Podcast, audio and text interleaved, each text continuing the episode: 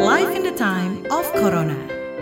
Nah untuk itu booster harus diberikan dengan vaksin yang sama. Oh, berarti nggak boleh beda vaksin ya dok ya? Eh, itu nggak booster lagi namanya. Jadi ada dua pilihan kan. Kalau dia namanya booster ya Sinovac juga yang ketiga kali. Tapi kalau dia tidak dengan Sinovac gitu kan, maka dianggap sebagai vaksin yang kedua.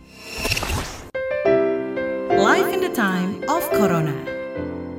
Hai hai hai, kembali lagi Anda mendengarkan podcast Live in the Time of Corona Podcast yang akan membantu kamu menavigasi hidup bersama pandemi COVID-19 Bersama saya Indra Saputra Yang akan menemani kamu di episode kali ini Yang akan membahas tema fakta seputar vaksin booster karena pemerintah Indonesia ini terus menggenjot vaksinasi kan ya untuk mencegah penyebaran COVID-19.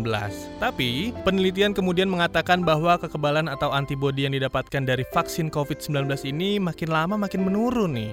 Tapi di Amerika Serikat, pejabat kesehatan merekomendasikan suntikan booster setelah 8 bulan.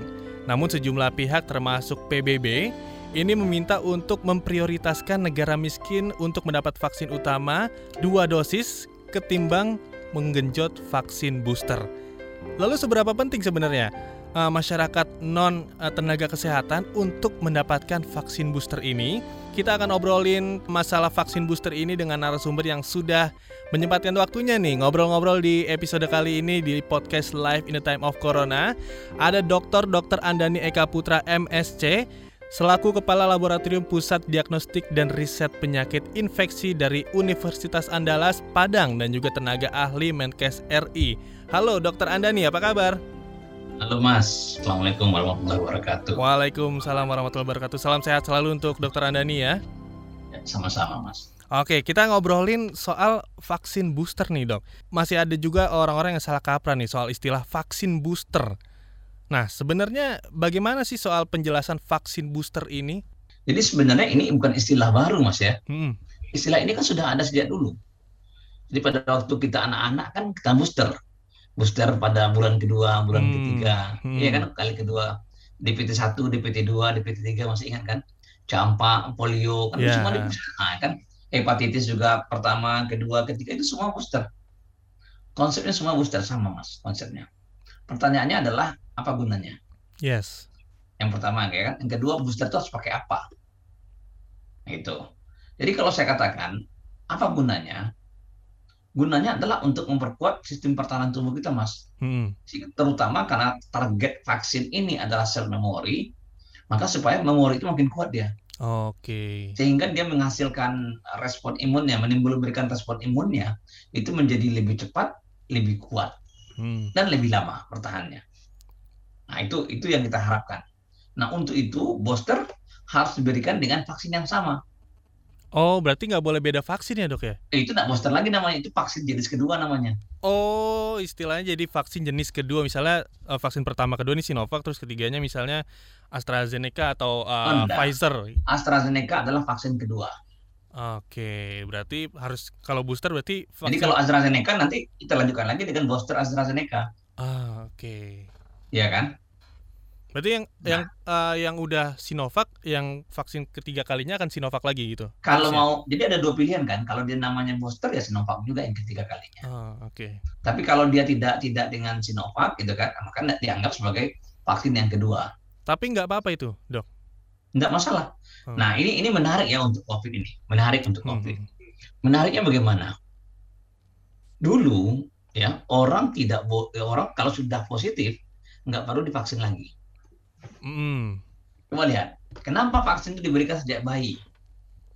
Supaya mereka jangan positif duluan. Iya, supaya lebih kenal dulu antibodinya ya. Nah, jadi tubuhnya itu lebih kenal sehingga begitu yang bakteri atau virus yang masuk, hmm. itu kita sudah ready menghadapinya, kita sudah siap menghadapinya. Itu tujuan kita sebenarnya, ya diberikan di awal-awal sejak dini. Malah TB diberikan baru lahir. Kenapa? Karena negara Indonesia adalah negara endemis TB.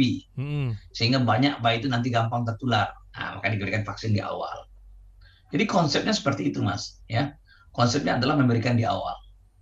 Nah, pertanyaannya muncul kenapa di, di COVID ya uh, aturannya jadi jadi berbeda. Orang yang penyintas juga divaksin. Hmm. Kalau lama kan tidak boleh. Nah, ini dasarnya hmm. jelas bahwa tujuannya karena vaksin virus COVID ini adalah virus baru dan dia mengalami mutasi, Mas. Yes. Dia mengalami mutasi. Ingat tadi tujuan kita vaksin adalah untuk membentuk memori. Ya, nah ingat ya tujuan vaksin bukan antibodi ya, hmm. memori. Saya, kita perlu luruskan itu konsepnya. Nah, kalau tujuan vaksin adalah antibodi, antibodi habis empat bulan, habis hmm. itu kita divaksin lagi, empat bulan lagi vaksin lagi, vaksin lagi, ya gitu terus kerja kita mas. Oke. Jadi memori, jadi memori ini ada namanya memori yang punya kemampuan untuk menghasilkan antibodi. Namanya memori sel B. Dia menghasilkan antibodi. Begitu virus baru masuk, walaupun kita sudah satu tahun, memori ini akan akan akan akan akan langsung merespon. Ya, karena sudah dengan kenal ya. antibodi, dia udah kenal. Hmm. Jadi kalau biasanya di awal-awal antibodi itu terbentuk butuh waktu tujuh hari supaya yes. dia cukup banyak, hmm. sekarang hari kedua ketiga langsung terbentuk, langsung cepat responnya, lebih cepat, ya. Jadi konsepnya jelas bahwa WHO mengatakan karena variasi virus ini banyak, maka tidak apa-apa divaksin lagi. Tujuannya untuk membentuk variasi daripada memorinya. Oh, Jadi iya, waktu iya, kita iya. terinfeksi memorinya untuk virus ini, ini, ini. Hmm, betul, betul. Pada waktu divaksin virus ini. Pada waktu divaksin berikutnya lagi virus ini. Nah, kan gitu. Varian-variannya bervariasi. Karena virus terus bermutasi ya? Ah, virus bermutasi. Jadi mengimbangi itu, Mas. Maka diizinkan oleh WHO. Bisa saja kita diinfeksi di bulan apa? Di tahun di tahun 2019 dengan varian Wuhan misalnya, mm-hmm. yang sedikit berbeda dengan varian misalnya varian uh, Delta atau varian Alpha misalnya kan, kan berbeda. Nah, kan jelas terlihat tujuannya ya, arti mm. untuk membentuk variasi. Jadi makin banyak variasi memori, makin kebal kita mas, makin kecil resiko kita untuk terinfeksi virus. Kenapa saya katakan demikian? Karena pada varian-varian virus itu pasti ada posisi yang overlapping, posisi yang sama. Yeah. Nah, posisi yang dikenal oleh sistem imun kita. Kenapa kalau ada mutasi kita bisa terinfeksi? Karena sistem sel memori kita yang terbentuk tidak kenal dengan virus yang masuk. Oh ini kalau ini nggak kenal saya, sehingga responnya seperti barang awal lagi. Iya iya iya. Tapi kalau kita sudah terinfeksi, kemudian virusnya eh, sudah divaksin, virusnya sama dengan yang divaksin, hmm. oh dia langsung respon. Nah, konsepnya di situ ya, bedanya di situ. Maka diizinkan. Oke, nah ini kan eh, nakes uh, beberapa nakes sudah uh, mendapatkan vaksin booster ketiga nih, dan ada wacana katanya untuk pemberian vaksin booster untuk masyarakat. Sebenarnya seberapa perlu sih masyarakat untuk mendapatkan vaksin booster ini, dok? Ya, ini kan belum belum apa mas ya. Tapi yang jelas belum ada kajian jelas ya bagaimana efektivitas daripada booster yang ketiga. Hmm, hmm, hmm. Saya selalu sepakat ya, CDC WHO selalu menyampaikan kalau namanya booster barangnya harus sama. Yes ya kan? Barangnya harus sama. Butuhnya booster memperkuat tujuannya mas. Hmm, hmm. Nah, iya kan? Nah jadi jadi barangnya harus sama. Pertanyaannya adalah bagaimana seberapa besar efektivitasnya. Ini ini, ini belum belum banyak datanya mas untuk efek ketiga ya. Tapi yang jelas untuk yang kedua untuk yang dua kali vaksin hmm. yang booster ya satu kali ya itu cukup bagus. Karena mengurangi resiko bergejala itu sampai 60 persen. Yeah. mengurangi resiko dia untuk dirawat di rumah sakit itu sampai 80 persen sampai 90%. Mengurangi risiko masuk ICU itu 90%. Mengurangi risiko untuk meninggal itu sampai 85 sampai 90%. Jadi sangat cukup bagus untuk mengurangi beratnya penyakit.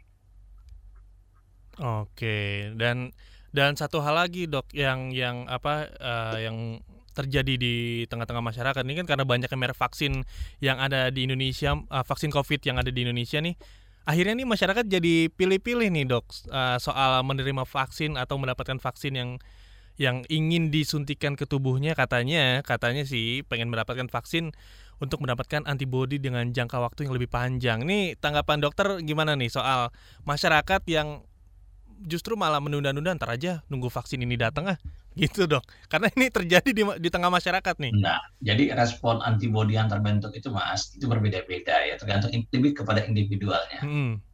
lebih kepada individualnya. Yang penting itu adalah memori yang terbentuk. Hmm. kalau orang bilang oh orang divaksin di Amerika Serikat dengan Moderna. Nah oh kasus nggak banyak. Kasus Amerika juga naik sekarang. Ya, betul. Inggris divaksin dengan AstraZeneca nggak naik kasus juga naik sekarang. Amerika Serikat sampai 150 ribu sehari di situ. Hmm. Iya kan? Tapi yang jelas, gambaran Amerika, peningkatan Amerika sekarang dengan periode di awal tahun dulu beda jauh.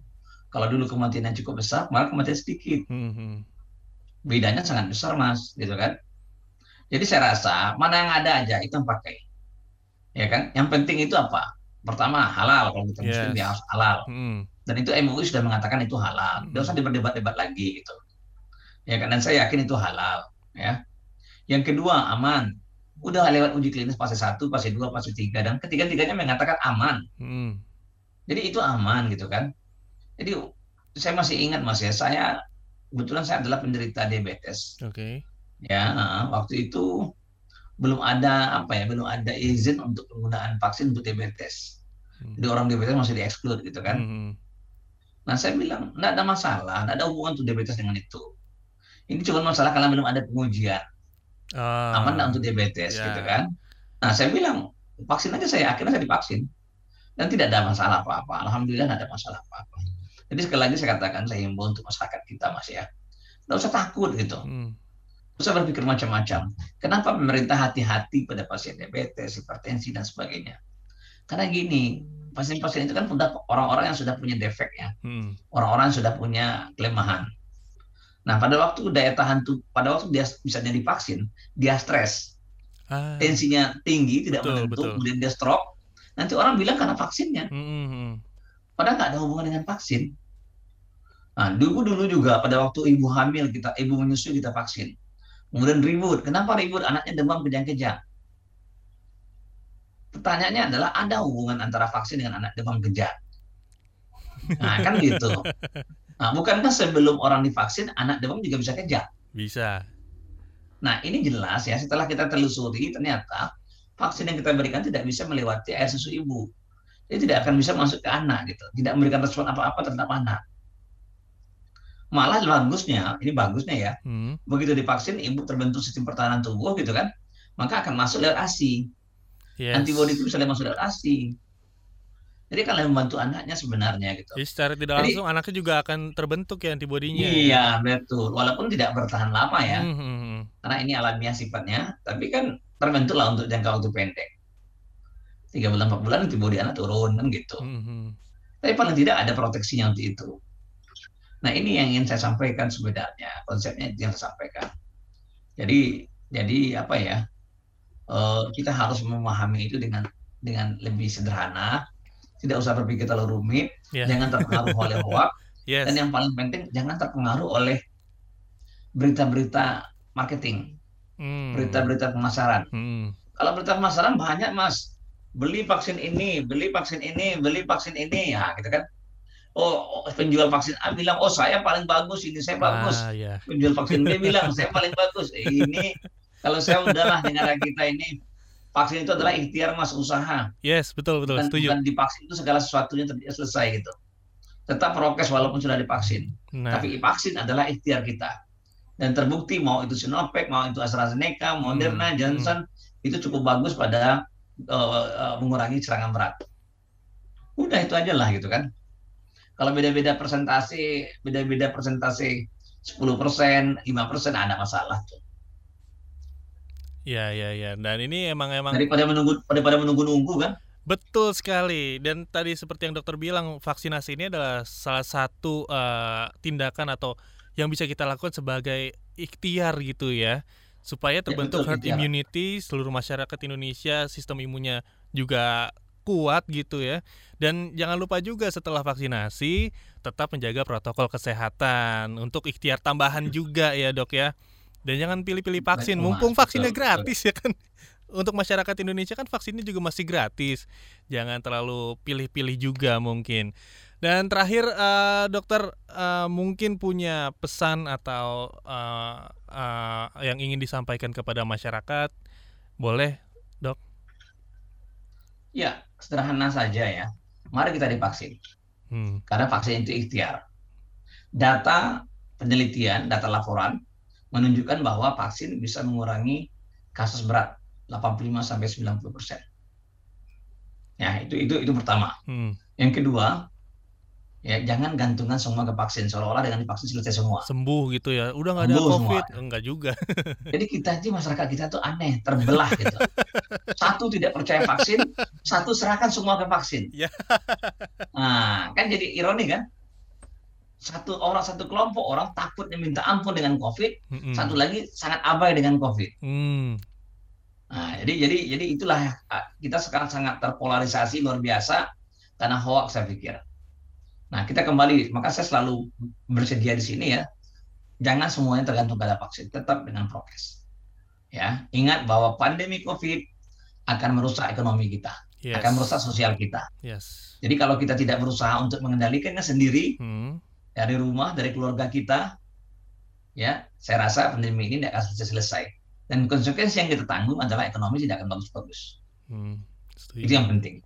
Nah, mulai dari kita satu pesan yang saya dapatkan vaksinasi adalah ikhtiar benar sekali nih sangat sangat dalam sebenarnya maknanya dok ya jadi uh, masyarakat Indonesia mungkin yang masih uh, sering uh, terlalu cepat mengasumsikan informasi hoax vaksin ini begini begini begini mungkin itu yang bisa bisa disematkan dalam hidupnya ya. Vaksinasi sebenarnya adalah ikhtiar bukan dengan setelah kita divaksin kita terbebas dari COVID-19 tidak. Tetap jalani protokol kesehatan tetap menghargai uh, prokes yang orang lain lakukan juga.